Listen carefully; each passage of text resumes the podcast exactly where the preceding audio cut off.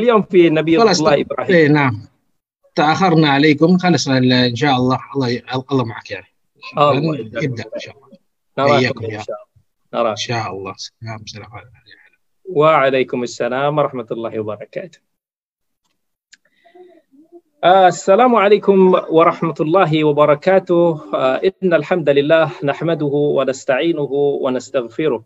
ونعوذ بالله من شرور أنفسنا ومن سيئات أعمالنا. من يهده الله فلا مضل له ومن يضلل فلا هادي له. أشهد أن لا إله إلا الله وحده لا شريك له وأشهد أن محمدا عبده ورسوله وصفيه من بين خلقه وخليله. رب اشرح لي صدري ويسر لي أمري واحلل عقدة من لساني يفقه قولي. أما بعد الحمد لله pada hari ini insya-Allah tabaraka wa taala kita akan uh, menyambung lagi uh, kuliah pengajian kita pada malam ini dengan kisah para anbiya kisah para anbiya yang mana pada hari ini kita telah sampai kepada uh, perbahasan Nabi Allah Ibrahim alaihi salam Khalilullah Abul Anbiya Khalilur Rahman atuk kepada Nabi kita sallallahu alaihi wasallam. Uh, jadi insya-Allah pada hari ini perbahasan kita akan difokuskan kepada Nabi Allah Ibrahim uh, walaupun mungkin uh, ada di kalangan para pembaca yang ingin bertanya tentang kisah-kisah uh, Nabi Khidir bas uh, kita tinggalkan dia dengan uh, kisah Nabi Allah Musa nanti yang kita akan masuk tidak lama lagi insya-Allah. Baik. Uh, jadi insya-Allah hari ini seperti biasa kita akan bersiaran secara langsung di uh, Zoom dan juga kita bersiaran secara langsung di live IG Dr. Kamilin Jamil Official dan juga kita bersiaran secara langsung di Facebook menerusi laman Global Ihsan dan juga telah saya sharekan di page insyaAllah Moga-moga muhabarah kita pada malam ini akan mendapatkan manfaat bersama. Baik, uh, insyaAllah kalau uh, tak ada arah melintang kita akan memulakan kelas kita pada malam ini iaitu Nabi Allah Ibrahim pada yang lepas kita telah berbicara tentang beberapa aspek yang berkaitan dengan Nabi Ibrahim. Kalau kalau ingat lagi pada minggu lepas kita agak ada sebut tentang beberapa ciri dan sifat Nabi Allah Ibrahim seperti yang telah disabdakan ataupun yang kita boleh ambil intipati daripada Al-Quran dan As-Sunnah.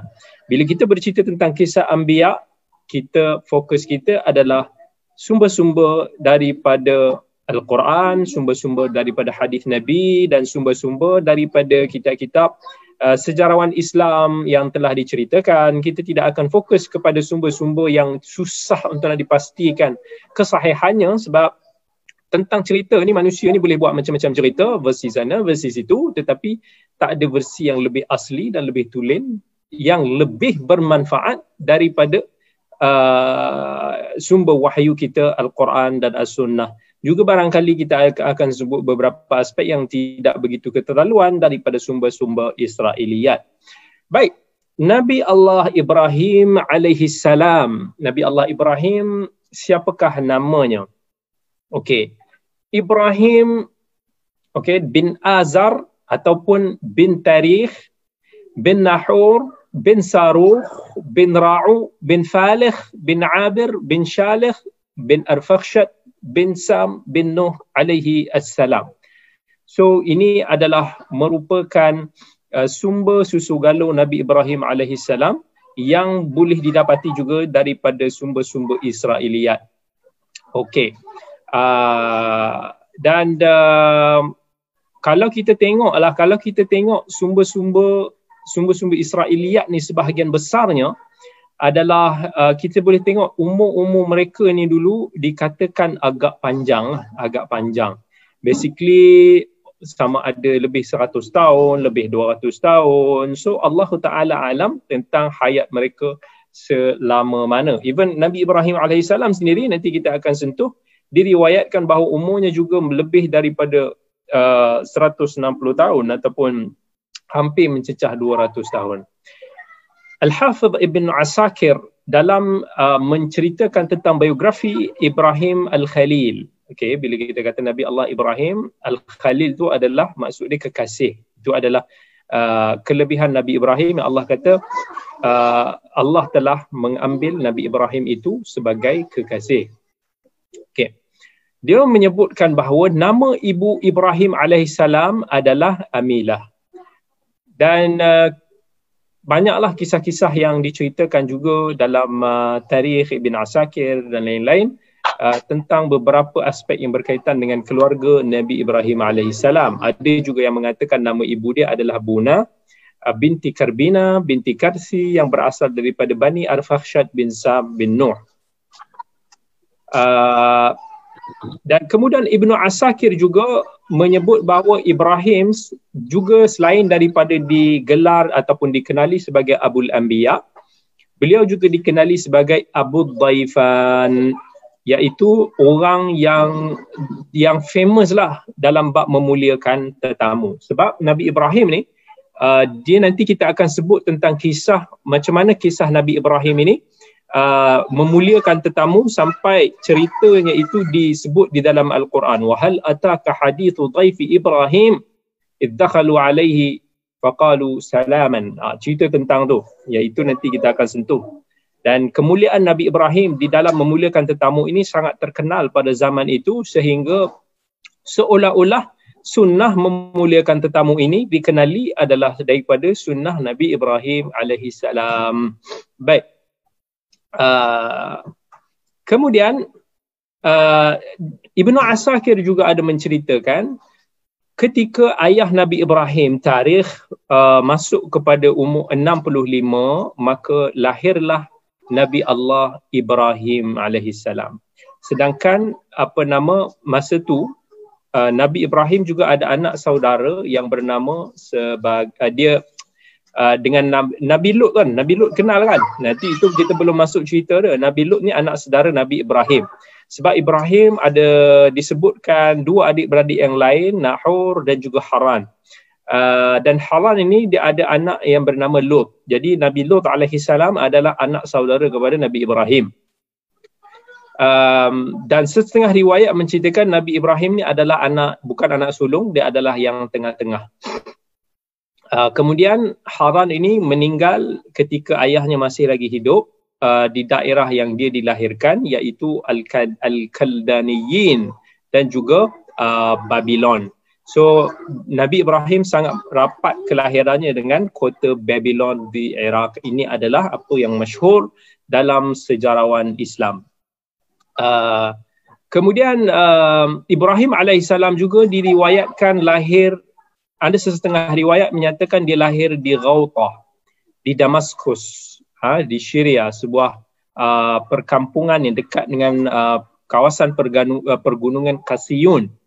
Uh, tetapi ada yang menolak dan mengatakan Nabi Ibrahim ni dilahirkan di daerah Babylon so makam Ibrahim kerana ia pernah mengerjakan di, salat di sana ketika dibantu oleh Nabi Allah Lut Kemudian uh, Nabi Ibrahim juga menikah dengan Sarah.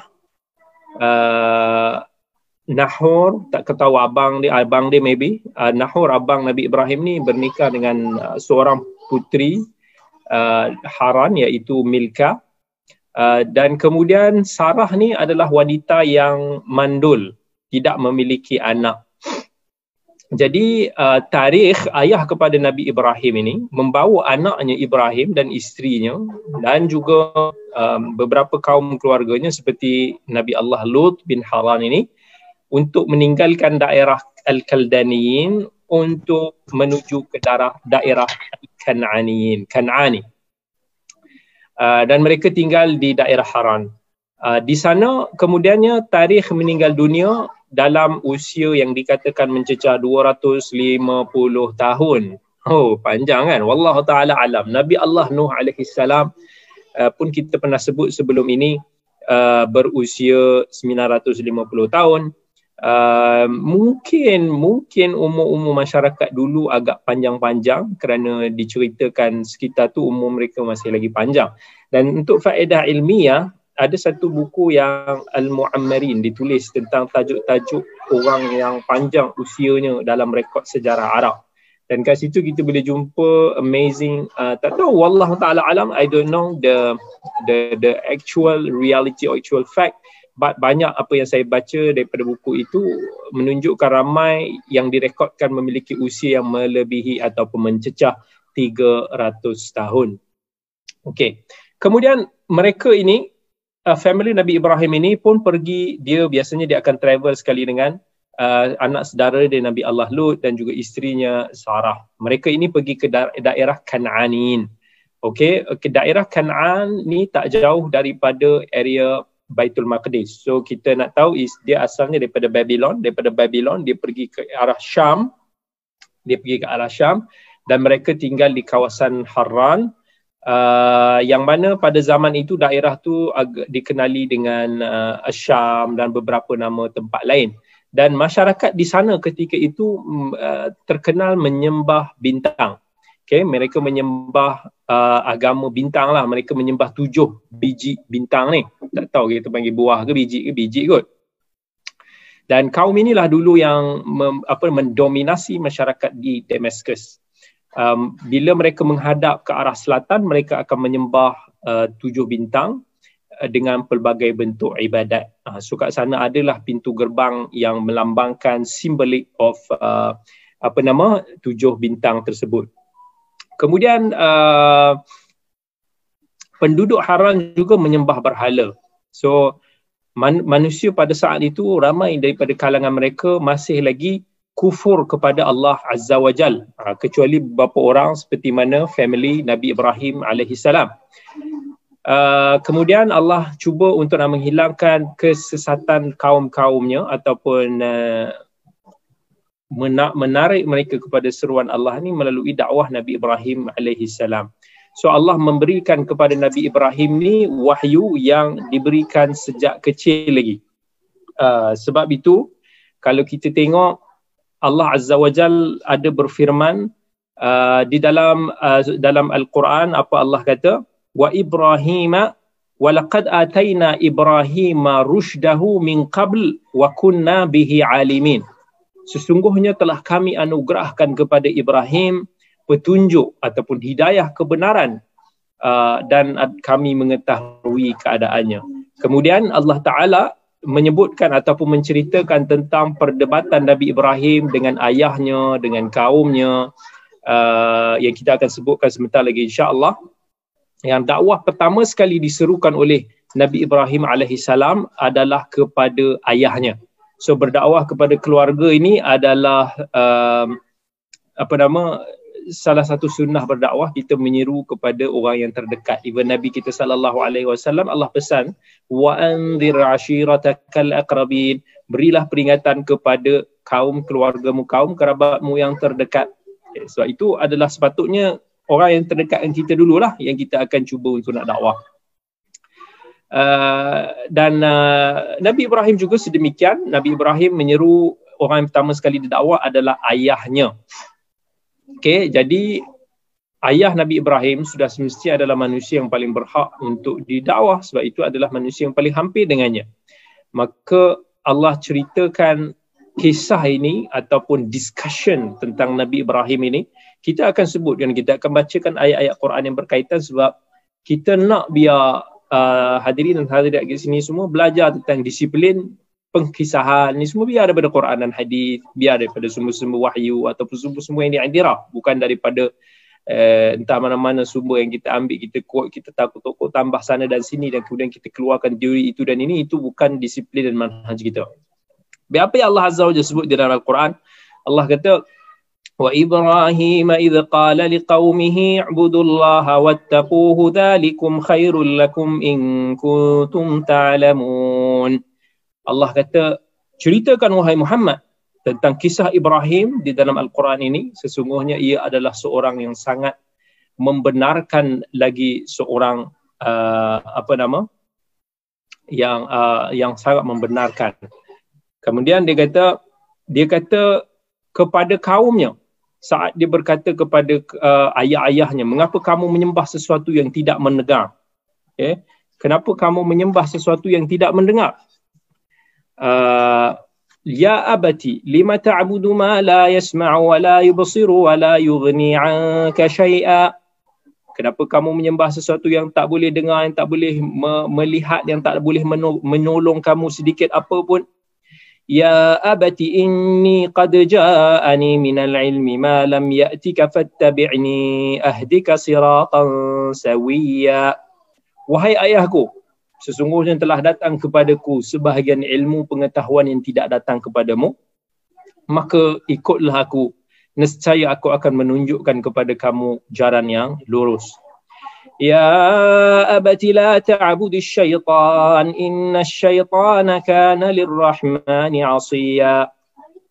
Wahai ayahku janganlah kamu menyembah syaitan. Sesungguhnya syaitan itu derhaka kepada Tuhan yang maha pemurah Kemudian Nabi Ibrahim sambung lagi, Ya abati inni akhafu an yamassaka adhabun minar rahmani fatakuna lisyaitani waliya. Wahai ayahku, sesungguhnya aku khawatir bahawa kamu akan ditimpa azab daripada Allah yang Maha Pemurah.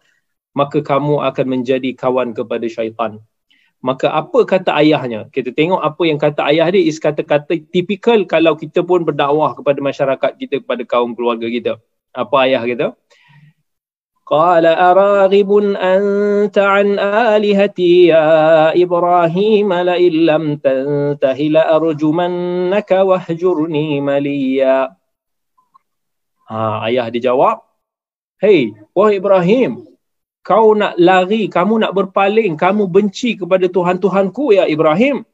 Kalau kamu tak berhenti, nescaya kamu akan kurejam. Dan kamu kena tinggalkan aku daripada ataupun untuk tempoh yang lama. Jadi kata Nabi Ibrahim, Qala salamun alaika sa'astaghfiru laka rabbi innahu kana bi hafiyya.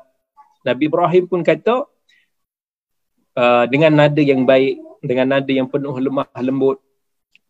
Semoga keselamatan dilempahkan kepada wahai ayah. Aku akan cuba untuk nak meminta ampun bagimu kepada Tuhanku. Sesungguhnya dia sangat baik kepada aku. Wa a'tazilukum wa ma tad'un min dunillahi wa ad'u rabbi asa alla akuna bi du'ai rabbi syaqiyya wahai ayah aku akan jauhkan diri daripadamu dan daripada apa yang kamu seru selain daripada Allah. Dan aku akan berdoa kepada Tuhanku. Moga-moga aku tidak akan kecewa dengan doa kepada Tuhanku. Maksudnya at last pun Nabi Ibrahim pun agak sedih kerana ayahnya juga tidak mau untuk nak mendengar uh, apa nama seruannya. Sebab tu even im, betul kata macam Nasyid Raihan tu iman itu tak dapat diwarisi. Iaitu kaum keluarga Nabi pun ada yang tidak beriman. Kita pun dah tengok kisah-kisah Nabi Nuh kisah-kisah Nabi Allah yang lain yang mana tidak semestinya keluarga itu akan beriman dengan seruan kita. Jadi Allah telah menceritakan dialog ataupun uh, perbualan di antara Nabi Ibrahim dan ayahnya dan Allah telah menyebutkan macam mana Nabi Ibrahim menyeru ayahnya kepada kebenaran dengan ungkapan yang penuh dengan lembah lembut dan juga cara yang yang baik. Dicuba untuk nak nak nak nak nak zahirkan kebatilan sembahan ayah-ayahnya kepada berhala-berhala disebut tentang logik-logik yang berhala-berhala itu tidak boleh untuk nak uh, memberikan sebarang mudarat ataupun manfaat. Kenapa perlu sembah berhala-berhala yang kita buat daripada tangan kita ni? Uh, dikatakan dulu ayahnya juga adalah pembuat berhala yang dijual di di, di kota-kota Babylon. Uh, dan kemudian Nabi Ibrahim alaihi salam mengungkapkan uh, apa nama kata-kata yang yang baik kepada ayah dia. Dia dia sebab dia tahu ayah dia isaman yang kita kena hormat. Walaupun kita nak nak seru nak berdakwah kita kena hormat. Orang yang lebih tua daripada kita uh, walaupun apa pun sekalipun kedudukan kita. Jadi apa kata Nabi Ibrahim? Ya abati qad ja'ani minal ilmi ma lam ya'tika fattabi'ni ahdika siratan sawiyya. Kan dia kata, wahai ayah, telah datang kepadaku. Aku memiliki ilmu yang kamu tiada, maka ikutilah aku. Nescaya aku akan menunjukkan kepada kamu jalan yang lurus, iaitu jalan yang jalan Islam, jalan yang yang yang disuruh oleh Allah. Tetapi ayahnya kecam. Ayahnya kata, "Araghibun anta an alihati ya Ibrahim? You want to run away from our uh, gods, wahai Ibrahim? If you not stop with your act, you will be punished." Ha, itu apa yang ayah dia kata kepada Nabi Ibrahim. Jadi masa itulah saat itulah Nabi Ibrahim tahu bahawa dia tidak dapat untuk nak meyakinkan ayah dia maka kita kalau kita tak berjaya untuk nak berdakwah jangan kita kecewa sampai kita memaki hamun. Janganlah kita oh tak tahu so, kita macam kutuk dia kita maki dia. Tak. Even Nabi Ibrahim dia tahu bila ayah dia sangat berkeras hati ayah dia very ego kan. Nak dakwah kepada seorang ayah ni it's not easy. Sebab ayah kita adalah orang yang melahirkan kita orang yang kita kena berbakti kepada orang yang kita kena jaga ucapan kita orang yang mungkin ada pengalamannya lebih daripada kita. So ego itu ada ego itu tinggi Uh, maka uh, Nabi Ibrahim pun sebut dengan perkataan yang baik salamun alaik. Uh, bagi yang bertanya tentang surah apa ini ada disebutkan dalam uh, surah Maryam dalam ayat 40 lebih gitu. Salamun alaik. Maksudnya peace with you peace upon you wahai ayah. So dia tak mau nak bergaduh nak panjang cerita dan kemudian dia kata tak apalah aku akan cuba untuk nak meminta ampun untuk engkau wahai wahai ayah. Sebab tu uh, maka Nabi Ibrahim pun okey tak mau dengar tak apa kita move on. Dan Nabi Ibrahim pun minta ampun untuk ayahnya sebagaimana yang telah ia janjikan. Tapi bila jelas bahawa ayahnya adalah termasuk di dalam musuh Allah maka Nabi Ibrahim pun berlepas diri daripada ayahnya. Macam mana yang Allah Azza wa Jal uh, telah firmankan uh, dalam uh, surah Taubah uh, yang Allah kata wa ma kana istighfaru ibrahim li ibrahim li abihi illa an maw'idati wa'adaha iyyah. Falamma tabayyana lahu annahu aduwwun lillahi tabarra'a min. Inna ibrahim la'awwahun halim. Allah kata permintaan ampun daripada Ibrahim untuk ayahnya tak lain hanyalah kerana janji yang telah diungkapkan kepada ayahnya itu. Tetapi bila jelas bahawa ayahnya adalah musuh Allah maka Nabi Ibrahim berlepas diri daripadanya. Sesungguhnya Ibrahim adalah seorang yang sangat lemah lembut hatinya lagi penyantun. Maksudnya Nabi Ibrahim alaihi salam adalah uh, apa nama seorang yang sebenarnya is very hatinya lembut. So kita boleh faham perwatakannya lembut cara dia bercakapnya mungkin lemah lembut, bersantun, itu apa yang Allah puji Nabi Ibrahim. Uh, bagi yang bertanya di IG kita, ada yang bertanya tentang uh, Nabi Ibrahim ni agama apa Islam? Inna Ibrahim kana ummatan uh, qanitan lillah. Wa ma kana minal musyrikin. Nabi Ibrahim ni bukan orang yang musyrik. Semua para para nabi diutus untuk menyeru ke arah agama Allah iaitu Islam. Uh, baik. Kemudian ada dalam sebuah hadis uh, yang diriwayatkan oleh al-Imam Al-Bukhari rahmatullahi alaih. Nabi Ibrahim sallallahu Nabi Muhammad kita sallallahu alaihi wasallam ada sabdakan dalam sebuah hadis yang cerita bahawa Nabi Ibrahim uh, pada hari kiamat nanti akan bertemu dengan ayahnya, akan bertemu dengan ayahnya Azar. Masa tu Nabi Ibrahim melihat di wajah ayahnya ada dengan penuh dengan debu dan kekotoran. So Nabi Ibrahim kata kepada ayahnya, bukankah dulu aku telah kata kepadamu wahai ayah, jangan janganlah engkau menolak seruanku. Maka Nabi apa nama ayah dia pun jawab, okay pada hari ini I will not fight you. Aku tak akan lawan kau dah hari ini. Kalau boleh berpatah baliklah, aku aku akan terima seruan kau. Tapi Nabi Ibrahim kata, wahai Rabbku, wahai Tuhan aku, kau telah menjanjikan kepadaku bahawa engkau tidak akan menghina aku pada hari kebangkitan manusia ini. Apa adakah yang lebih menghina aku daripada bapaku yang sangat jauh daripada aku? Dan apa lagi pada hari ini macam macam sekarang isu perbahasan Nabi kita Muhammad sallallahu alaihi wasallam. Bila para ulama berbahas tentang isu adakah ayah Nabi sallallahu alaihi wasallam mati dalam keadaan musyrik ataupun tidak ada yang kata, "Oi, jangan kata dia mati dalam musyrik kerana itu seolah menghina Nabi kita sallallahu alaihi wasallam." Adakah itu uh, memang menunjukkan penghinaan terhadap Nabi kita sallallahu alaihi wasallam? Tengok apa jawapan Allah. Bila Nabi Ibrahim kata uh, ya, kata kepada Nabi Ibrahim yang Nabi Ibrahim kata I feel uh, so macam hina lah sebab ayah aku hari ini begitu jauh daripada aku ni kan. Aib. Maka Allah kata aku telah mengharamkan syurga bagi orang-orang yang kafir. Inni haramtul jannah alal kafirin. Kemudian Allah berfirman, lihatlah wahai Ibrahim apa yang ada di bawah kakimu. Maka Nabi Ibrahim melihatnya, ternyata ada binatang sembelihan yang sangat kotor. Kemudian diambil dari kaki-kakinya itu dan dilemparkan ke dalam neraka. So hadis ini adalah hadis yang yang diriwayatkan oleh Al Imam Al Bukhari rahmatullahi alaih. Dan uh, di dalam uh, kitab tafsir uh, Al Imam Al Bukhari juga ada uh, menceritakan uh, lebih kurang dengan senada dengan hadis di atas.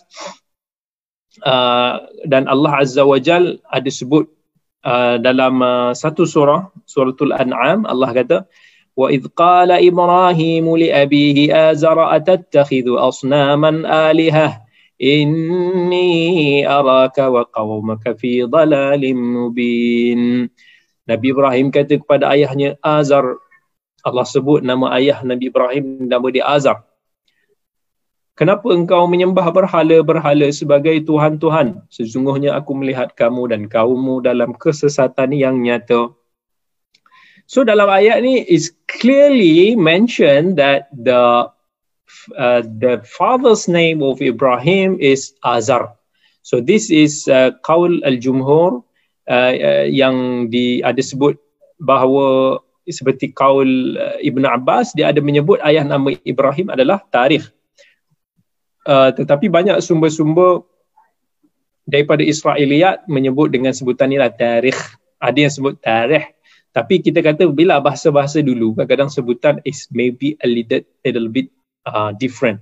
Orang, orang Arab panggil Sam, orang putih panggil Sam, uh, apa Matushalah, Matushleh. Ha, dia berbeza-beza lah sebutan-sebutan nama-nama yang bukan bahasa kita kan. Uh, but apa nama ada yang juga mengatakan azar ni sebenarnya adalah gelaran kepada sebuah patung yang disembelih uh, di, di disembah oleh ayah uh, kepada Nabi Ibrahim sebab ayah Nabi Ibrahim dulu dikatakan antara pembuat patung kan uh, jadi apa kata Ibnu Jarir At-Tabari dia kata mungkin boleh jadi Nabi Ibrahim ada dua uh, dikenali dengan dua nama satu nama di tarikh dan juga mungkin azar itu adalah laqab ya, ataupun uh, gelaran dia sendiri. So ini kemungkinan ada kebenarannya dengan pendapat Al-Imam Ibn Jarir At-Tabari rahmatullahi alaih. Uh, kemudian uh, kalau kita tengok is apa yang Allah Azza wa Jal firmankan lagi di dalam Al-Quran Allah kata وَكَذَلِكَ نُرِي إِبْرَاهِيمَ مَلَكُوتَ السَّمَاوَاتِ وَالْأَرْضِ وليكون من الموقنين فلما جن عليه الليل راى كوكبا قال هذا ربي فلما افل قال لا احب الافلين Allah kata demikianlah kami memperlihatkan kepada Ibrahim tanda-tanda keagungan yang terdapat di langit dan di bumi dan kami memperlihatkan kepadanya agar Ibrahim itu termasuk daripada orang-orang yang yakin ketika malam telah menjadi gelap. Ha, ini ini Allah cerita ni tentang kisah Nabi Ibrahim dengan salah satu kaum yang menyembah bintang. Masa malam dah jadi gelap, uh, Nabi Ibrahim pun melihat sebuah bintang lalu dia kata ini adalah Tuhanku. Maksudnya Nabi Ibrahim ni cuba untuk nak membantah hujah kaum dia nak bagi tahu okey sekarang ni kamu semua uh, bintang ini let's see. Secara secara pandangan mata kasar kita bila malam kita nampak ini adalah bintang. So Nabi Ibrahim try to uh, duplicate apa yang kaumnya kata so dia macam nak uh, mocking lah so Nabi Ibrahim kata oh bila ada bintang oh okey ini adalah Tuhanku macam mana yang kaum-kaumnya kata tetapi bila mana bintang itu tenggelam Nabi Ibrahim kata, I don't like uh, Tuhan kita yang nampak terang benderang pada malam ini uh, sudah hilang. Ha, so maksudnya dia, kata, dia nak bagi tahu pada kaumnya, this can be a God. Ha, tiba-tiba siang dan malam timbul فلما رأى القمر بازغا قال هذا ربي فلما أفل قال لئن لم يهدني ربي لأكونن من القوم الضالين Ha, bila mana Nabi Ibrahim pula nampak bulan sebab bulan ni pun kaumnya masa tu sembah juga bulan tu. So bila bulan tu terbit dia pun ikut macam mana kaum dia kata inilah Tuhanku. Tapi setelah bulan tu terbenam dia pun kata sesungguhnya Tuhan aku jika Tuhan tidak memberi petunjuk kepadaku mestilah aku termasuk di dalam orang-orang yang sesat. فلما راى الشمس بازغه قال هذا ربي هذا اكبر فلما افلت قال يا قوم اني بريء مما تشركون Ha, bila pula siang, bila nampak pula matahari terbit, Nabi Ibrahim pun kata, okay, this is my God as what you uh, believe. And Nabi uh, Ibrahim kata, oh ini lagi besar, ini lagi syok bila tengok matahari ni. Tetapi bila matahari terbenam malam hari, Nabi Ibrahim pun cuba nak bantah kaum ni kata, wahai kaumnya, aku berlepas diri daripada apa yang yang yang yang kamu sembah ini. إني وجهت وجهي للذي فطر السماوات والأرض حنيفا وما أنا من المشركين Sesungguhnya aku menghadapkan diri aku kepada Tuhan yang menciptakan langit dan bumi dengan agama yang benar dan aku bukanlah termasuk orang-orang yang mempersekutukan Tuhan. Kemudian Allah cerita macam mana kaumnya membantah dia. وحاجه قومه قال أتحاجوني في الله وقد هدان ولا أخاف ما تشركون به إلا أن يشاء ربي شيئا وسع ربي كل شيء علما أفلا تتذكرون Bila dia dibantah, maka Nabi Ibrahim pun jawab, apakah kalian hendak membantah aku tentang Allah? Padahal sesungguhnya Allah telah memberikan petunjuk kepada aku. Dan aku tidak takut kepada sembahan-sembahan yang kamu persekutukan dengan Allah kecuali dikala Tuhanku menghendaki sesuatu daripada itu. Pengetahuan Tuhanku meliputi segala sesuatu. Maka apakah kamu tidak dapat mengambil pelajaran daripadanya وكيف أخاف ما أشركتم ولا تخافون أنكم أشركتم بالله ما لم ينزل به عليكم سلطانا فأي الفريقين أحق بالأمن إن كنتم تعلمون Bagaimana aku takut kepada sembahan-sembahan berhala-berhala yang kamu persekutukan itu padahal kamu tidak takut mempersekutukan Allah dengan berhala-berhala sembahan-sembahan yang Allah sendiri tidak menurunkan hujah kepadamu untuk mempersekutukannya. Manakah di antara dua golongan itu yang lebih berhak yang lebih selamat daripada malapetaka? Jika kamu mengetahui الذين آمنوا ولم يلبسوا إيمانهم بظلم أولئك لهم الأمن وهم مهتدون وتلك حجتنا آتيناها إبراهيم على قومه نرفع درجات من نشاء إن ربك حكيم عليم Orang-orang yang beriman dan tidak mencampur adukkan iman mereka dengan kezaliman syirik, maka mereka itulah orang-orang yang mendapat keamanan dan mereka itulah orang-orang yang mendapat petunjuk. Dengan itulah hujah yang telah kami berikan kepada Ibrahim untuk berhadapan dengan kaumnya. Kami tinggikan siapa yang kami kehendaki dengan beberapa kedudukan darajat sesungguhnya Tuhanmu maha bijaksana lagi maha mengetahui. So itu adalah dialog yang Allah ceritakan di dalam Al-Quran. Macam mana dialog Nabi Ibrahim yang beragiu dengan kaumnya. Tadi dengan ayahnya, sekarang dengan kaumnya yang menyembah bintang.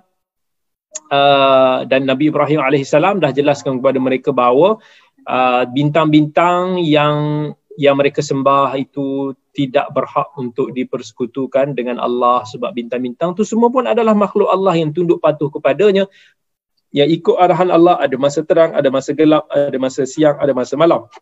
Jadi itu adalah bintang-bintang yang terang dan tenggelam itu adalah kena, kerana hukum alami.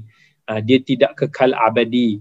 Jadi Allah sahajalah yang telah menciptakan berhala-berhala itu yang telah mengaturkan mentadbir tentang hukum alam ini adalah satu-satunya yang berhak untuk nak disembelih.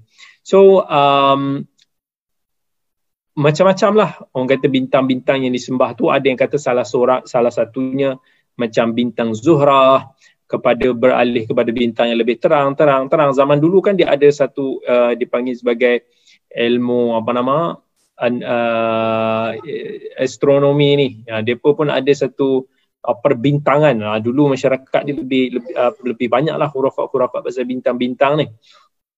Uh, dan kemudian uh, itu apa yang Allah Azza wa Jal telah uh, firmankan kepada uh, kita di dalam Al-Quran. Uh, kemudian zahirnya para sejarawan Islam mengatakan bahawa uh, okey ada yang kata ustaz uh, tolong mohon pasal tiga tarwiyah taru tauriyah Nabi Ibrahim di di IG ada yang bertanya tentang soalan itu insyaallah sebentar lagi insyaallah kita akan masuk kepada kepada kisah uh, tauriyah tersebut.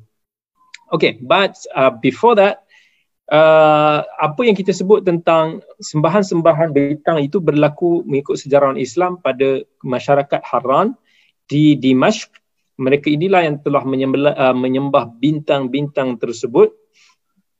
Um, yang mana uh, per- perkara ini juga kita boleh uh, saksikan apa yang uh, sebab ada kaum Nabi Ibrahim ni ada dua satunya yang sembah berhala satu yang sembah sembah bintang. Uh, dan kemudian uh, kalau kata tengok kepada apa yang di, diingkari oleh kaum Nabi Ibrahim yang menyembah bintang pun ada juga. Yang menyembah bintang ada yang menyembah berhala pun ada juga. So antaranya Nabi Ibrahim alaihi salam dia kata dalam surah Safat وإن من شيعته لإبراهيم إذ جاءه ربه بقلب سليم إذ قال لأبيه وقومه ماذا تعبدون ketika Nabi Ibrahim tanya kepada kaumnya dan ayahnya apakah yang engkau sembah ifkan alihatan min dunillahi turidun fama dhannukum bi rabbil alamin فنظر نظرة في النجوم فقال إني سقيم فتولوا عنه مدبرين فراغ إلى آلهتهم فقال ألا تأكلون ما لكم لا تنطقون فراغ عليهم ضربا باليمين macam mana dia, dia, dia, dia argue secara rumusan yang Allah cerita dalam Al-Quran ini Uh, maksudnya dia nak buktikan bahawa berhala-berhala ini tidak bercakap. Kalau kita tengok penyembah-penyembah berhala ni biasanya mereka ni akan uh, sediakan makanan, sembelihan, letak depan-depan berhala-berhala untuk jadi tempat pemujaan. Jadi Nabi Ibrahim pun kata kenapa berhala-berhala ni tak makan pun makanan yang kau hidangkan ini? Apa ala tak kulun? Nah, bila dia tanya kat berhala tu pula, berhala tu tak jawab. Tanya kenapa tak sedap ke makanan ini? Kenapa tak makan? Maka Nabi Ibrahim pun saja je macam provoke lah benda tu depan kaum dia. Malakum la tantiqun. Kenapa engkau tidak bercakap wahai berhala? Ha itu dia saja nak bagi nak provokasi faraga alaihim darban bil yamin. Kemudian Nabi Ibrahim pun sepak pukul berhala itu. Ha, ini sebenarnya adalah uh, ringkasan kepada kisah penuh yang nanti kita akan bacakan cerita uh, ayat yang yang menceritakan macam mana Ibrahim meruntuhkan berhala tersebut. Runtuh ghanak fa aqbalu ilaihi yazifun datanglah kaumnya bergegas kepada dia. Qala ata'buduna ma tanhitun? Wallahu khalaqakum wa ma ta'malun قالوا ابن له بنيانا فألقوا فيه في الجحيم فأرادوا به كيدا فجعلناهم الأسفلين Kisah dia adalah Nabi Ibrahim alaihi salam ni dia pi dekat uh, kaum dia dikatakan bahawa dia pergi kepada kaum penyembah berhala dulu dan kemudian baru dia move uh, masa dia dekat Haran tu baru dia dakwah pasal uh, orang yang sembah bintang.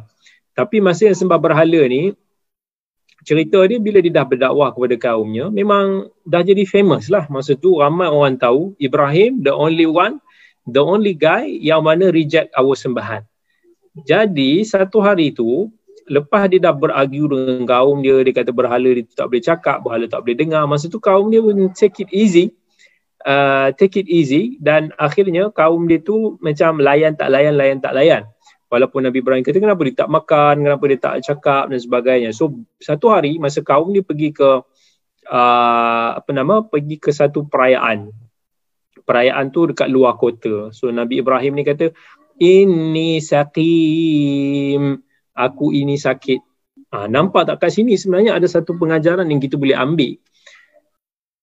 Tengok macam mana principle of Ibrahim alaihi salam yang mana Nabi Allah Ibrahim ni dia tak mau join perayaan-perayaan yang ada unsur-unsur musyrik, ada unsur-unsur kekufuran, dia minta izin. Dia sebut, dia bagi alasan dan excuse ini saqim. Dia kata aku sakit. Mungkin dia tak sakit pun. Ha, yang ini nanti akan masuk kepada isu uh, orang kata betul ke Nabi Ibrahim ni dia pernah tiga kali dia berdusta. Ha, saat lagi kita akan kupas tentang isu ni. But um, bila kita tengok Nabi Ibrahim ni bagi saya ini pengajaran kita tengok macam mana kita orang Islam hari ini kita pada hari ini berlumba-lumba untuk nak menghalalkan sometimes kita punya tindakan dalam meraihkan certain-certain perayaan musyrik. Uh, ada batasnya dalam kita bertoleransi tetapi kita tengok stand of Nabi Ibrahim alaihi salam. Kalau kita hari ini Allah kawan kita dah ajak pergi ke perayaan let's say Christmas ke perayaan itu dan ini. Yang jelas-jelas mungkin ada unsur-unsur syirik ada unsur-unsur yang ni. Kita pun tak apalah pilah kan. Kita tak tak tak tak, tak nak buat alasan. Tapi Nabi Ibrahim alaihi salam inni saqim. I don't I, I cannot go i'm sick. Maksudnya dia, dia bagi alasan sebab dia sensitif tentang perbahasan tu. Kita pula kata aku sihat let's go let's enjoy. Uh, kita pun apa nama sanggup meniru ataupun ada unsur musyabahah dengan orang-orang yang bukan Islam dalam simbolik agama-agama dia. So yang ini kita kena ambil pengajaran lah daripada kisah para anbiya ini. Kemudian bila mana kaum ni dah luar di luar kota, apa Nabi Ibrahim buat? Dia ambil kapak, dia hancurkan berhala-berhala semua yang ada dekat situ untuk dia tahu this is the final act. Selepas ini he's a dead man. So dia lepas dia pecahkan berhala-berhala tu, dia pun gantungkan kapak itu di berhala yang paling besar. Okay. Berhala yang paling besar itu ditinggalkan saja untuk dia nak jadikan hujah provokasi dengan kaumnya nanti. So faqbalu ilaihi yazifun kaum dia pun bila balik tu terkejut bila terkejut tengok berhala tempat uh, dewan-dewan sembahan mereka itu telah hancur. Dia pun panggil ramai-ramai pun datang dalam keadaan rushing nak tengok apa yang telah berlaku kepada tuhan-tuhan mereka. Jadi bila itu dia terfikir Damon ni terfikir satu orang sahaja. The only potential guy that who can really do this is Ibrahim. Uh, putih panggil Abraham. Uh, so this is the only guy who always mocking our gods. So it must be him who did this and we are supposed to summon him and uh, we have to question him. So akhirnya Nabi Ibrahim pun dia telah diseru dia panggil untuk di di di di, di judge. Dan bila Nabi Ibrahim masa tu dia masih lagi muda eh. dia masuk lagi muda. Tapi dia datang orang kata betul ke kamu yang buat? Betul ke kamu buat? So Nabi Ibrahim uh, dia kata eh ya dia kata bukan aku yang buat. Ini apa kamu kalau kamu tengok berhala tu, siapa yang tengah pegang kapak tu? So di, yang yang berhala paling besar tu lah yang tengah pegang kapak tu. So, Nabi Ibrahim pun dia kata cuba tanya kat berhala besar tu. Dia je yang tak hancur tu. Ha, mestilah dia nampak sesuatu. Mungkin dia kot yang pecahkan kawan-kawan dia ni. Ha, so bila kira macam ni, marahlah dia punya kaumnya uh, bila marah dia pun tahulah Nabi Ibrahim ni saja nak mocking tengok nampak tak dia tahu bahawa sembahan sembahan sembahan berhala mereka ini tidak boleh memberikan kesan kepada mereka tetapi mereka masih lagi berkeras hati untuk nak menyembah mereka. So masa itulah Nabi Ibrahim pun ambil kesempatan untuk nak sampaikan hujah dia. Dia kata, tidakkah kamu perhatikan apa yang telah kamu sembah? Apa yang kamu dan nenek moyang kamu ini sembah dahulu? Sesungguhnya apa yang kamu sembah ni adalah musuh Allah, musuh semesta alam. Ha. So, itu apa yang yang berlaku. Dan uh, Nabi Ibrahim alaihissalam dia tak ada perasaan yang sedikit pun perasaan takut. So bila itu yang terjadi, maka lepas trial punya trial, akhirnya mereka tahu Nabi diputuskan Nabi Ibrahim bersalah dan dia kata kita kena bakar dia sampai mati. So bila nak bakar tu kena kena lemparkanlah. Kita kata kena siap apa nama kumpulkan kayu-kayu api yang besar maka dikumpulkan banyak kayu-kayu api yang yang yang besar-besar dan uh, dikatakan ambil berhari-hari uh, untuk nak kumpulkan ap, uh, kayu api untuk nak bagi marak marak api yang sangat besar. Dan uh, apa yang diucapkan oleh Nabi Ibrahim alaihi salam la ilaha illa anta subhanak lakal hamdu wa lakal mulku la syarika lak. Nah, diucapkan zikir tu dan dia kata banyak-banyak hasbunallahu wa ni'mal wakil. Cukuplah Allah sebagai pelindung kami dan Allah adalah sebaik-baik pelindung. Hasbunallahu wa ni'mal wakil. So ini adalah ucapan bila mana kita rasa kita ini dizalimi. We need protection from our God. Ulang hasbunallahu wa ni'mal wakil. Hasbunallahu wa ni'mal wakil. Dan ini juga apa yang disebutkan oleh Nabi kita sallallahu alaihi wasallam uh, ketika perang Khandaq. Okay uh, Nabi SAW juga mengucapkan kalimah ni masa dalam keadaan yang agak cemas masa tu. Dan uh, masa itulah apa Nabi Ibrahim di Allah Taala kata dalam Al-Quran qulna ya narukuni bardan wa salaman ala Ibrahim. Bila Nabi Ibrahim ni sampai panasnya api tu daripada jauh, dia nak lontarkan dengan macam apa? Apa ni panggil catapult, something like that, manjanik tu kan. Dia baling Nabi Ibrahim syuh, masuk dalam api tersebut dia tengok Allah dengan firman dan kuasa daripadanya menyejukkan api. Allah yang menciptakan api yang panas, Allah juga boleh menjadikannya sebagai sejuk. Tetapi sejuk yang bagaimana? Bardan wasalaman ala Ibrahim. Mesti ada unsur yang sejuk dan selamat. Kalau sejuk tapi beku, tak jadi juga.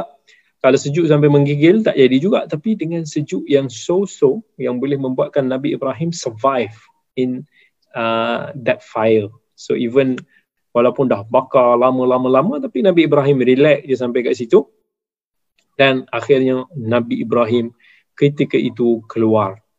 Uh, so uh, apa nama itu yang Allah kata mereka hendak membuat tipu daya terhadap Nabi Ibrahim tetapi kami menjadikan mereka itu orang-orang yang yang paling paling rugi. Uh, Allah kata inilah wa aradu bihi kaidan faja'alnahumul asfalin. So itulah yang berlaku di antara Nabi Ibrahim dan kaumnya. Masa tu bila dia dah tahu kaumnya itu memang apa nama sangat uh, sangat tegar lah. Baru dia dah dia, dia kata okey dia kena keluarlah daripada kota tersebut. Dan uh, untuk saya sebut juga kat situ ada uh, hadis yang uh, yang diriwayatkan bahawa apa cicak adalah binatang yang meniupkan api kononnya untuk nak nak nak marakkan api tersebut. Jadi sebahagian orang mengatakan digalakkan untuk membunuh cicak kerana dia adalah binatang yang meniup api Ibrahim agar tidak padam. Uh, but apa yang kita kena faham bahawa sunnah untuk nak kita membunuh cicak ni bukan sebab binatang tu uh, tiup sebab apa salah cicak yang hidup sekarang kan? Itu cicak zaman dulu.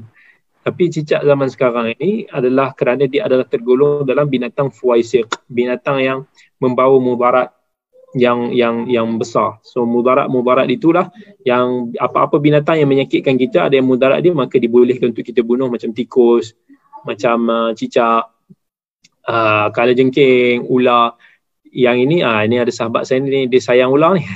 tak adalah ular yang berbahaya lah kan. Tapi masalah masalahnya is kita kadang-kadang tak kena faham juga bila kena diperintah bunuh ni maksudnya dengan bunuh secepatnya bukan bunuh dengan seksaan yang menyakitkan even uh, bunuh yang paling cepat dalam dalam hadis pun bagi tahu idza qataltum fa ahsinul qitlah. Kalau kamu nak bunuh bunuh dengan cara yang terbaik. So binatang yang boleh memberikan mudarat ini kita uh, kita cuba elakkan. Kalau dia tak memberi mudarat pada kita mungkin dia akan memberikan mudarat kepada orang lain. Baik. Um, ada orang yang bertanya kata is uh, assalamualaikum ustaz. Bolehkah kita menggunakan uh, doa Nabi Ibrahim ketika dibakar untuk fadilat tertentu berdasarkan kisah Nabi Ibrahim tersebut. Contohnya sebagai ayat penyejuk. Ah, yang ini dulu pun ada kita kata dengar lah orang selalu cerita dululah masa saya uh, kecil-kecil pun orang kata kalau dapat air kopi panas-panas tu kan nak bagi dia cepat sejuk kunna ya narukuni bardan wa salaman ala Ibrahim. Fuh, tiup baca banyak kali tiup. Uh, tetapi uh, sebenarnya tak ada fadilat begitu. Maksudnya uh, fadilat untuk nak nak menyejukkan api ini bukanlah kita baca ayat Nabi Ibrahim sebab kita nak menyatakan ayat-ayat tertentu ni ada ada fadilat tertentu mesti kena ada apa nama wahyu daripada Allah Azza wa Jal. Uh, wahyu daripada Allah Azza wa Jal itulah yang akan memberi kita wahyu. Oh untuk sahabat-sahabat yang berada di IG nampaknya bateri kita cuma tinggal 5%. Nah, jadi uh, mungkin uh, handphone kita akan terpadam tidak lama lagi. Minta maaf banyak-banyak. Uh, okay. Jadi uh, tak apa tak ada masalah sebentar lagi kita akan bagi ruang untuk siapa siapa yang nak bertanya boleh boleh bertanya insya-Allah. Uh, okay. Jadi itu itu apa yang kisah yang berlaku pada Nabi Ibrahim. Baik, uh, kalau ada apa-apa sebarang soalan uh, boleh bertanya di kesempatan yang ada ni kisah Nabi Ibrahim ni a little bit uh, panjang sikit sebab dia antara kisah yang uh, Abul Anbiya dia ada macam-macam kisah. So uh, maybe perhaps kita akan sambung lagi kisah Nabi Ibrahim ni pada uh, minggu yang seterusnya. Dia ada kisah anak, macam mana dia berhijrah macam mana kelahiran anaknya lagi dan kemudian uh, uh, kisah-kisah yang seterusnya pembinaan Kaabah dan semuanya insyaallah kita akan uh, sambung lagi. But uh, kita open pada ada sesiapa nak bertanya. Oh uh, tadi untuk nak sambung balik jawapan tidak warid. Nak sebut apa-apa kelebihan ayat mesti kena ada sumber wahyu sebab kelebihan daripada kalamullah mestilah disebutkan oleh Allah sendiri.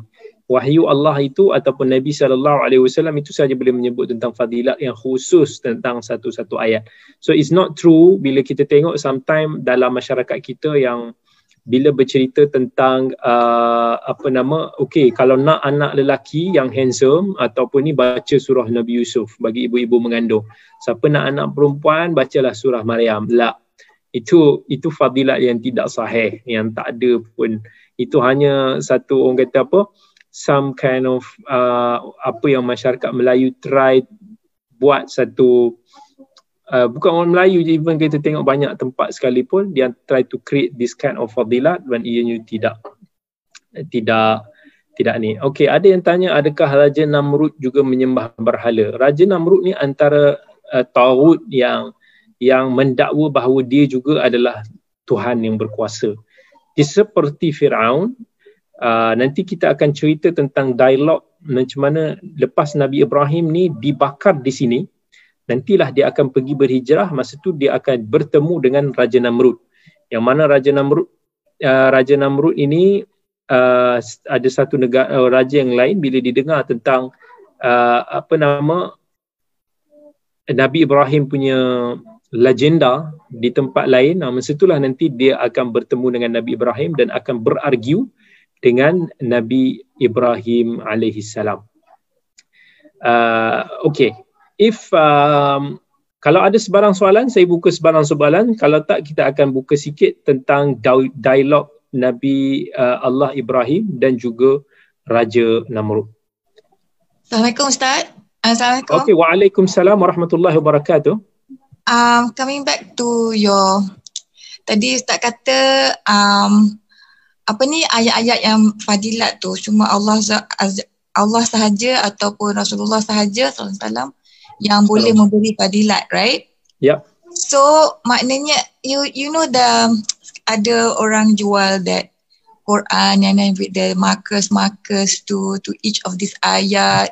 Say like for example, walai uh, what um batashtum um the one for the Wah, ya ya ya. I know. Wa idza batashtum batashtum jabbarin. Jabarin, yes, like that, you know. Ya. So that means semua ni uh, tidak ada lah, tidak ada fadilat yang No. daripada Allah dan ataupun Nabi ya. Tak ada. Dia only kalau kata biasanya ada fadilat-fadilat tertentu dia berbentuk doa. Misalnya uh, sebenarnya ada kalau kita tengok ada karangan ulama sejak eh saya bawa uh, buku ni tengok.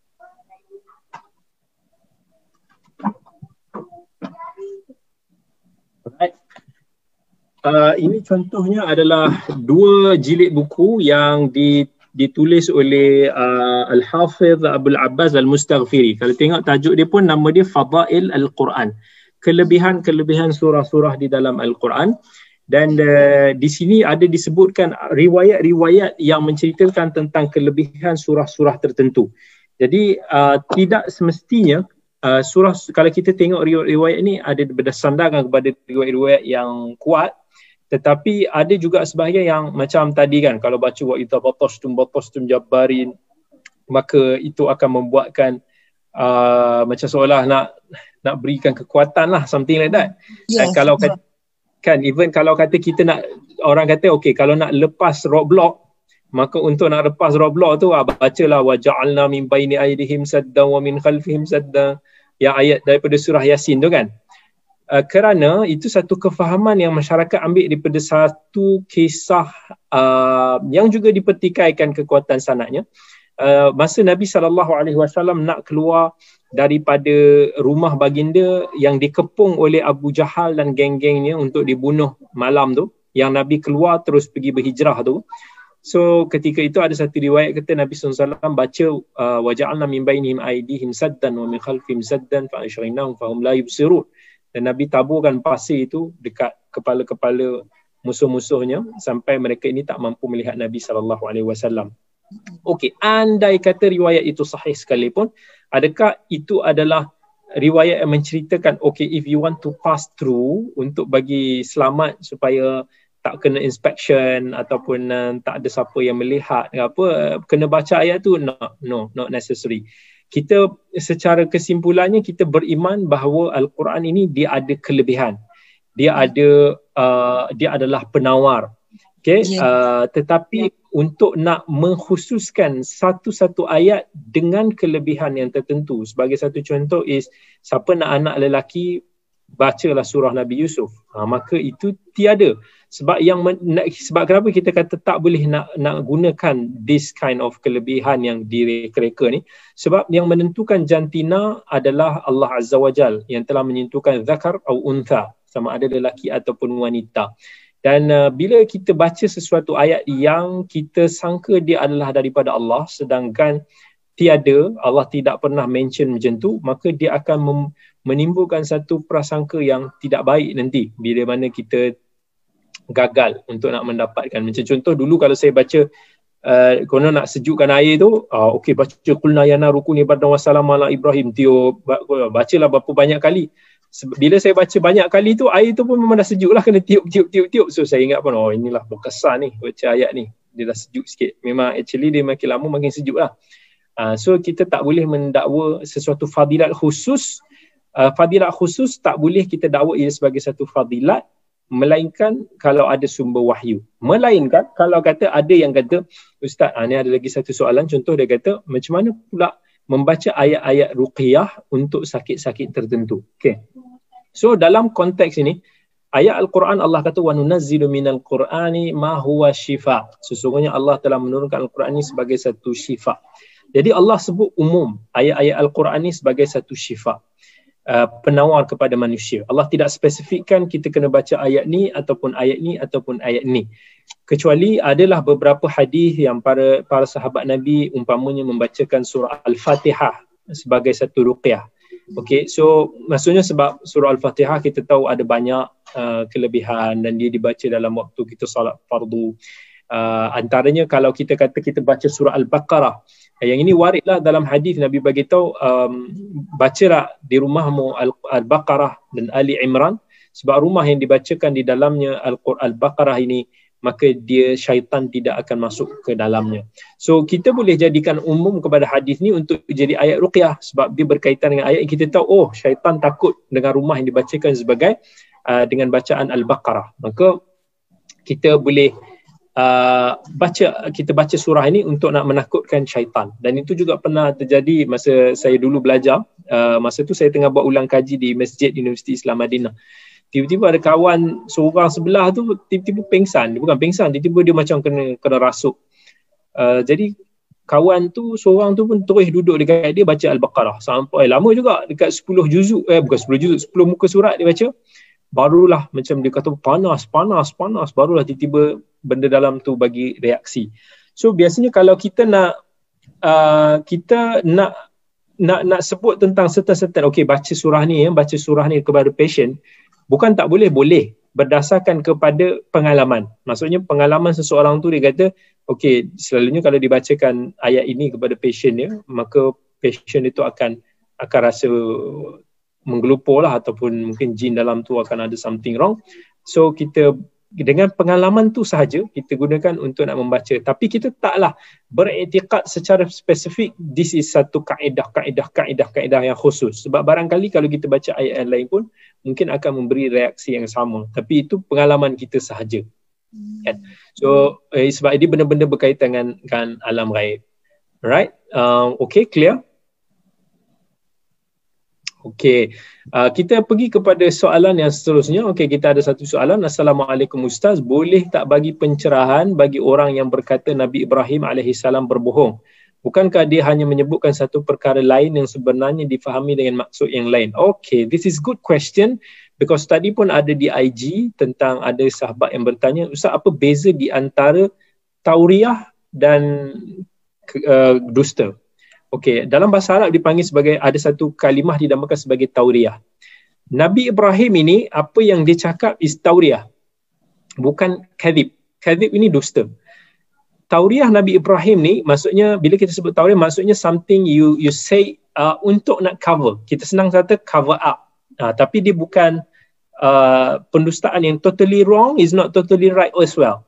Sebagai satu contoh, bila Nabi Ibrahim kata inni saqim, bila dia kata dekat kaumnya sebab dalam hadis Nabi SAW bagi tahu Nabi Ibrahim ni pernah uh, kira kata bercakap sebegini buat tauriah ni tiga kali.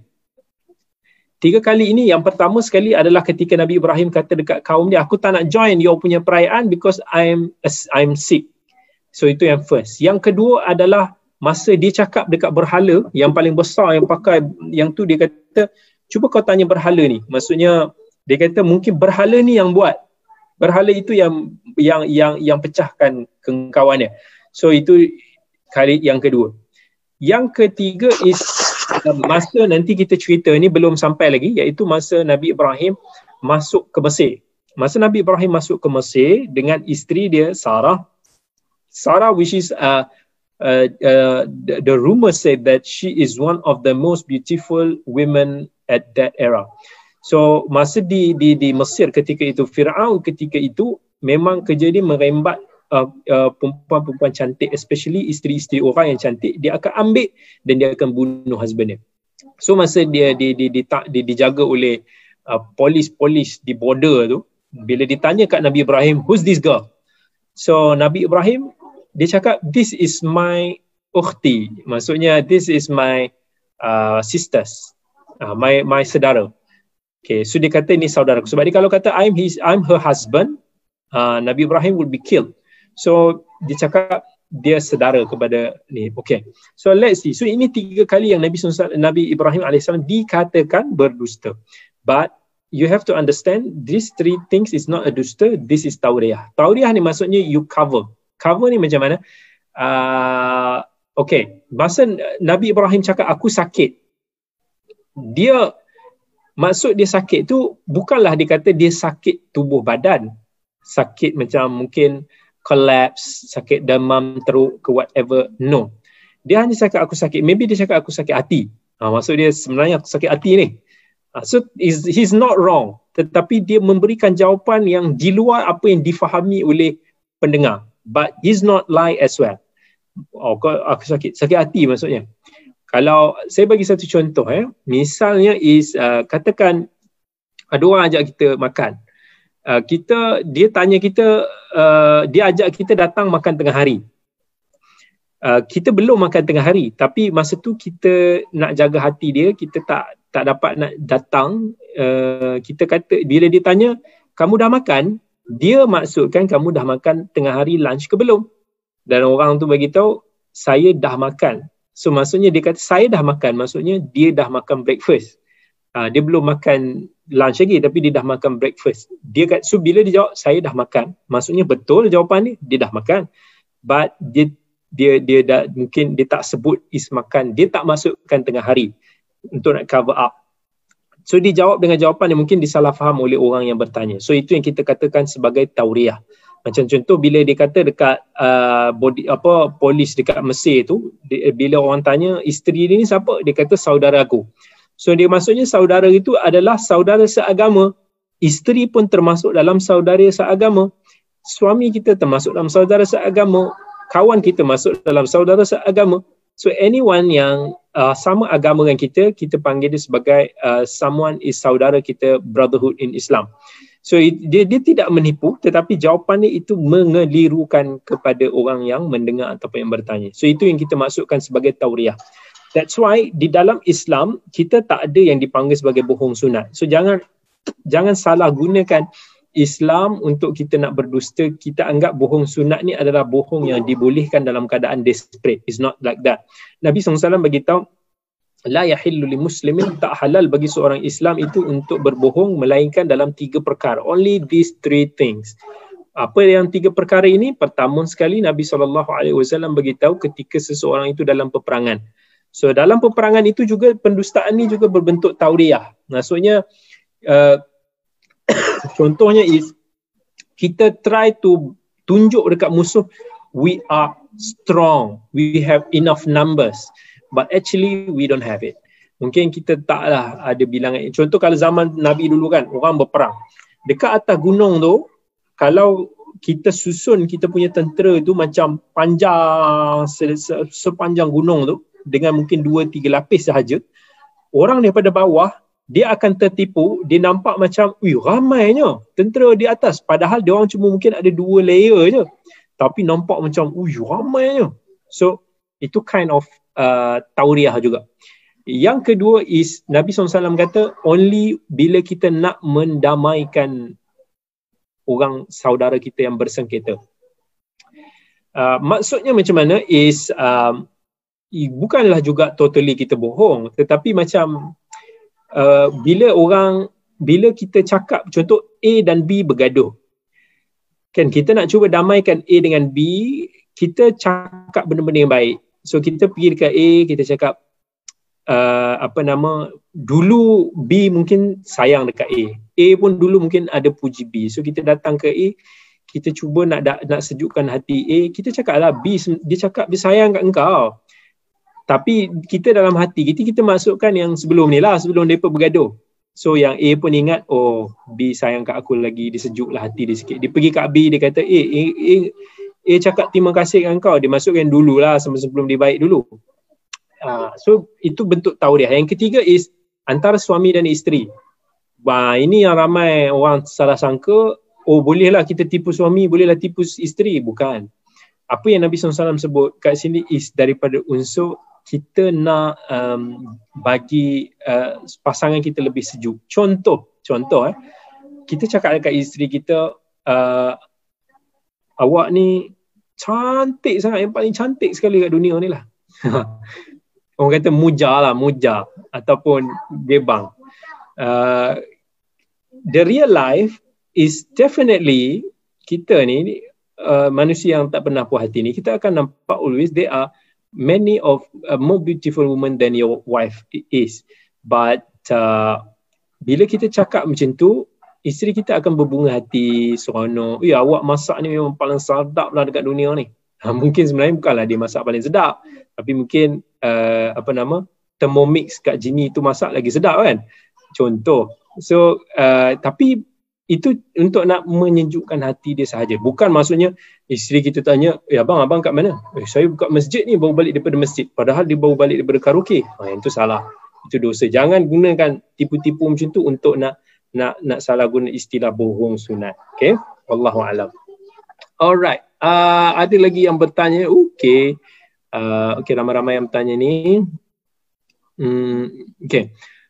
Assalamualaikum Ustaz minta pencerahan keturunan Nabi dan Rasul adalah keturunan yang mulia. Ada pendapat yang mengatakan bapa yang dimasukkan Al-Quran itu adalah bapa saudara Nabi Ibrahim kerana ibu dan bapa seorang Nabi dan Rasul datang dari keturunan yang taat kepada Allah. Terpelihara daripada dosa apatah lagi menyembah berhala jazakallah. Baik. This is something I need to correct because of uh, ramai sangka bila seorang Nabi ataupun Rasul yang mulia itu mesti mak ayah dia juga adalah mereka yang menyembah Allah. Is not actually like that. Okay? Why? sebab agama itu tidak diwarisi iman itu tidak diwarisi bila nabi kata dalam hadis riwayat at-tabrani nabi SAW kata inna Allah qad istafani min bani hashim wastafa hashim min uh, kinanah wastafa kinanah min ismail Allah telah memilih aku daripada keturunan Hashim, daripada keturunan Kinanah, daripada keturunan Ismail alaihi salam apa yang Nabi SAW maksudkan daripada sudut kemuliaan only. Means kemuliaan is uh, mereka yang bukan daripada hasil pernikahan yang zina. Sebab dalam hadis riwayat Tabrani Nabi beritahu uh, tadi bukan Tabrani, yang ini Tabrani uh, wulidtu min nikahin walam akhruj min sifah. Aku ini dilahirkan dari keluarga yang sah pernikahannya. Susu galuh aku ini daripada Adam ni semua daripada pernikahan yang sah bukan daripada keturunan jalang lah yang ada perzinaan. Itu sahaja yang diambil kira daripada sudut kemuliaan keturunan. Tetapi daripada sudut uh, keagamaan is not. Cuba tengok atuk, cukup kita tengok atuk Nabi Ibrahim, uh, Nabi Muhammad sallallahu alaihi wasallam Abdul Muttalib. Abdul Muttalib is the right descendant of our Prophet sallallahu alaihi wasallam yang melahirkan Abdullah, Abdullah yang melahirkan Nabi Muhammad sallallahu alaihi wasallam. Abdul Muttalib adakah daripada orang yang beriman? Tidak dia meninggal dalam keadaan yang kufur yang tidak beriman kepada Allah sebab tu bila Abu Talib nak wafat dulu Abu Jahal cakap dia atarghabu amillati abik amillati Abdul Muttalib adakah kamu nak lari berpaling daripada agama ayah kau Abdul Muttalib so Abdul Muttalib pun tidak Abdullah pun tidak uh, ayah kepada Ibrahim Azar pun tidak but persoalan is different daripada sudut adakah ayah boleh bermaksud uh, ayah saudara. Uh, ini kita kena beza ini persoalan lain. Kalau bincang daripada sudut bahasa, yes. Means seorang yang dinamakan ayah boleh membawa maksud ayah saudara. Um, dengan dalil daripada Al-Quran sendiri uh, apa nama yang Allah sebut tentang Ishaq abihi wa Yaqub uh, yang masa Allah gunakan perkataan ayah tu Eh, merujuk kepada bapa saudara seperti Nabi Ismail, merujuk kepada uh, Ishaq, uh, Ishaq uh, ayah kepada Yaqub Ishaq, ayah kepada Ishaq Ibrahim dan ayah saudara kepada Yaqub ni Nabi Ismail. Jadi perkataan ayah juga digunakan dalam konteks atuk dan juga digunakan dalam konteks bapa saudara dalam Quran. Begitu juga kalau kita tengok dalam syair-syair Arab dan kita tengok penggunaan bahasa Arab itu sendiri ya, perkataan ab itu juga boleh membawa kepada ayah saudara dengan syarat-syaratnya jika ayah saudara itu uh, menggantikan peranan ayah kandung seperti Abu Talib. Abu Talib yang telah menjaga Nabi Ibrahim eh, Nabi Muhammad SAW daripada usia 8 tahun. Sebab tu ada pandangan yang bila Nabi SAW kata dalam sebuah hadis Inna abi wa abaka finnar Ayah aku dan ayah kamu berada dalam neraka Sebahagian daripada ulama mengatakan ayahku yang dimasukkan oleh Nabi Muhammad sallallahu alaihi wasallam ini adalah ayah saudara disebabkan bukan sebabkan ayahnya mesti Abdullah itu mesti beragama Islam. Eh definitely not. Abdullah tidak sempat beriman dengan agama Islam. Tetapi adakah Nabi Ibrahim itu termasuk dalam kalangan ahli fitrah? Ahli fitrah ini adalah mereka yang tidak sempat mendapat seruan. Wa ma kana Allah mu'adzabina hatta nab'atha ilaihim rasula. Allah tidak akan mengazabkan sesuatu kaum itu melainkan setelah Allah mengutuskan kepada mereka ini uh, seorang rasul so itu perbahasan yang lain. Sama ada nak kata ayah Nabi Azar ini adalah ayah kepada Ibrahim ataupun ayah saudara. Zahir di dalam al-Quran dia adalah ayah kepada Nabi Ibrahim.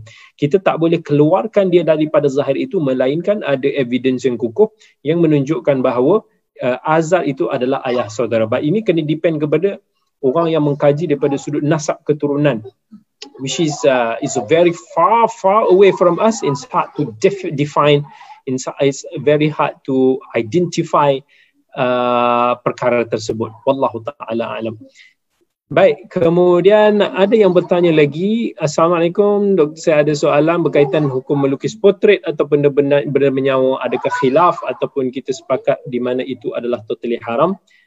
Uh, terima kasih Ustaz. Dapat pahala tak Ibu Noh Cicak? Ustaz boleh tak kita mendengar ada berita kematian, kita membaca Al-Fatihah. Okey. Allah ibarik fik uh, Ustaz Reza kita yang mungkin soalan-soalan ni datang daripada FB Okay, bagus juga sebab kita daripada kat depan ni semua zoom saja kan. Uh, okay, uh, soalan yang pertama tentang melukis potret ataupun benda bernyawa. Okay, yang ini kita baru ni ada perbahasan last meeting uh, bulan 11 I think uh, dekat Perlis. Masa tu kita ada bincangkan tentang isu uh, fatwa tentang uh, yang diminta oleh seorang YB kawasan untuk nak membina satu dinosaur. Uh, replika dinosaur. So boleh tak kita membina replika dinosaur? Eh, adakah itu juga termasuk di dalam al-musawwirun? Kan Allah kata dalam hadis kata la'anallahu al-musawwirin. Allah melaknat orang-orang yang musawwir. Musawwir ni apa maksud dia? Okay. So perbincangan perbincangan kita dalam tu termasuk masa tu ada yang uh, termasuk dalam masuknya dalam lukisan ataupun potret. Okay, but at all saya concludekan is apa yang disebutkan dalam al-Quran dalam hadis uh, dalam dalam dalam hadis yang berkaitan laknat kepada al-musawwir sama ada al-musawwir ini adalah orang yang melukis ataupun orang yang mengukir patung-patung ini semua ini uh, related kepada uh, kita nak tengok is konteks yang pada zaman itu mereka membuat tu untuk ada unsur-unsur ta'zim ataupun unsur-unsur untuk nak mengagungkan Okay, when zaman dulu dia ber, dia mengukir ataupun dia melukis sesuatu. Sebab tu bila dalam hadis Nabi bagi tahu orang yang musawwir ini dekat akhirat nanti Allah akan kata hidupkan balik ahyu ma khalaqtum. Hidupkan apa yang telah kamu konon-konon cipta ini. So ini untuk difahami adalah kerana Allah cabar mereka kerana mereka menyangka bahawa ukiran-ukiran mereka, lukisan-lukisan mereka itu boleh memberikan uh, macam ada satu elemen of dia akan muliakan ataupun dia akan dia akan agungkan. So illah dia dekat situ. So maksudnya kalaulah kita buat sesuatu itu tak ada illah at-taqdis, uh, orang kita tak nafikan walaupun kita tengok pada hukum-hukum uh, yang diputuskan oleh para ulama ada yang mengatakan karahah daripada situ kalau ni nampak menyerupai kehidupan. But if we see the illah of the all the context of uh, hukum hakam ini semua kita akan dapati bahawa dia akan related to unsur ta'zim. Iaitu bila kau mengukir itu uh, kau nak patung tu something yang ada something kuasa mistik you believe that uh, okay you buat benda ni dia akan jadikan tangkal. Atau you buat ni dia macam you believe is super power ini termasuk kepada orang yang sebagai satu contoh dia dia ada hobi mengumpunkan patung-patung. Uh, ada kumpul patung incredible hulk uh, kalau benda itu ada related to dewa dewi macam patung-patung Thor maka yang itu semua uh, mungkin kita kata termasuk di dalam kategori ini sebab patung-patung itu dipercayai ada ada kuasa oleh uh, certain-certain agama lain lah. Uh, ni apa God of Thunder sebagai contohnya Thor. Ada God of Fire, God of this, God of God. So itu dewa-dewa itu tak boleh. Tetapi kalau kata benda tu macam Transformers, uh, benda-benda yang khayal, yang tak ada tak ada unsur-unsur yang you want to uh, believe dia ada special power mistik yang macam ada satu unsur mistik yang you nak sembah. Uh, termasuk juga lukisan-lukisan maka itu terkeluar daripada uh, larangan tersebut wallahu alam. Yang kedua Ustaz ada pahala tak bunuh cicak ya dapat pahala itu daripada hadis Nabi sallallahu alaihi wasallam sendiri dan kita bunuh lagi cepat itu lagi besar pahala. Ustaz boleh tak kita mendengar berita kematian kita baca Al-Fatihah? Okay, this is two jawapan. Satu is secara umum mengikut uh, mazhab Al-Imam Ahmad, kita boleh menghadiahkan bacaan Al-Quran kepada orang yang telah meninggal. Imam Syafi'i kata tak boleh. Wala taziru waziratun wizra ukhra. Tak boleh seseorang itu uh, mendapat satu bahagian yang dia tidak usahakan. Dalam mazhab Ahmad, sampai ibadah-ibadah yang bermanfaat sebegini. Kalau kita nak hadiah secara umum, atas mazhab Ahmad tapi orang Malaysia ni kan dia, dia kata ya aku ni mazhab Syafi'i ha bab-bab ni dia tak nak pula kan uh, tapi dari segi al-Quran itu benda-benda yang khilaf yang tu kita berlapang dada kalau daripada sudut untuk menghadiahkan al-Quran. Tetapi kalau kita menjadikan al-Fatihah itu sebagai satu uh, ucapan takziah yang macam mana difahami oleh masyarakat kebanyakan kita sekarang. Bila mati mati al-fatihah al-fatihah al-fatihah al-fatihah macam itu kebanyakan al-fatihah saya melihat ianya adalah membuka kepada pintu bidah. Sebab sebab yang pertama sekali ia mematikan sunnah yang asal. Which is sunnah yang asal bila mana berlaku musibah kita sebut inna lillahi wa inna ilaihi raji'un kan uh, even dalam hadis Nabi sallallahu alaihi wasallam bila uh, bila bila cucu baginda sallallahu wafat dia suruh sampaikan ucapan takziah kepada anak dia, anak perempuan Nabi yang kematian anak itu. Dan Nabi pun sedih, Nabi kata, uh, inna, lil, inna lillahi ma'ata wa lillahi uh, wa lahu ma'akhaf wa kullun indahu bi ajalin musamma fal tasbir wal tahtasibi. Nabi bagi tahu setiap daripada sesuatu itu ada tempoh yang telah ditentukan waktunya. Uh, maka bersabar dan uh, harapkanlah ganjaran daripada Allah Azza wa Jalla. So ucapan takziah yang sebenar adalah ucapan istirja ataupun uh, kalimah innalillah wa uh, tarji' innalillah wa inna ilaihi raji'un. Itu yang sepatutnya kita ucapkan ataupun ucapan berbentuk kita minta supaya bersabar. Itu adalah ucapan takziah. Azzamallahu ajrak. Contohnya itu ucapan untuk nak sekadar nak nak sejukkan hati dia. Semoga Allah kurniakan gandakan pahala kamu. Uh, so sebab Nabi ajar tak ada satu inna lillahi wa inna ilaihi raji'un ni bila Ummu Salamah dalam hadis riwayat Muslim Ummu Salamah kematian suami dia Abu Salamah selepas daripada peperangan Uhud. So uh, Nabi SAW ajar kata kalau ada berlaku sebarang musibah maka ucapkanlah inna lillahi wa inna ilaihi raji'un. Allahumma ajurni fi musibati wa khlufni khairan minha.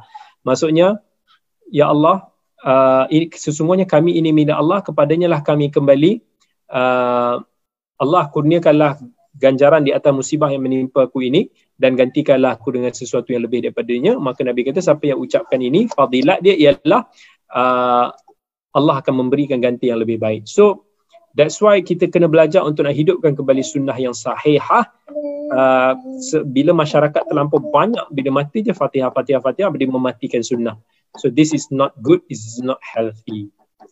Okay, so I think um, kita berakhir sudah kuliah kita pada malam ini. Jazakumullahu khairal jazak. Saya ucapkan kepada semua hadirin dan hadirat. Terima kasih banyak-banyak. InsyaAllah moga kita bertemu lagi semua.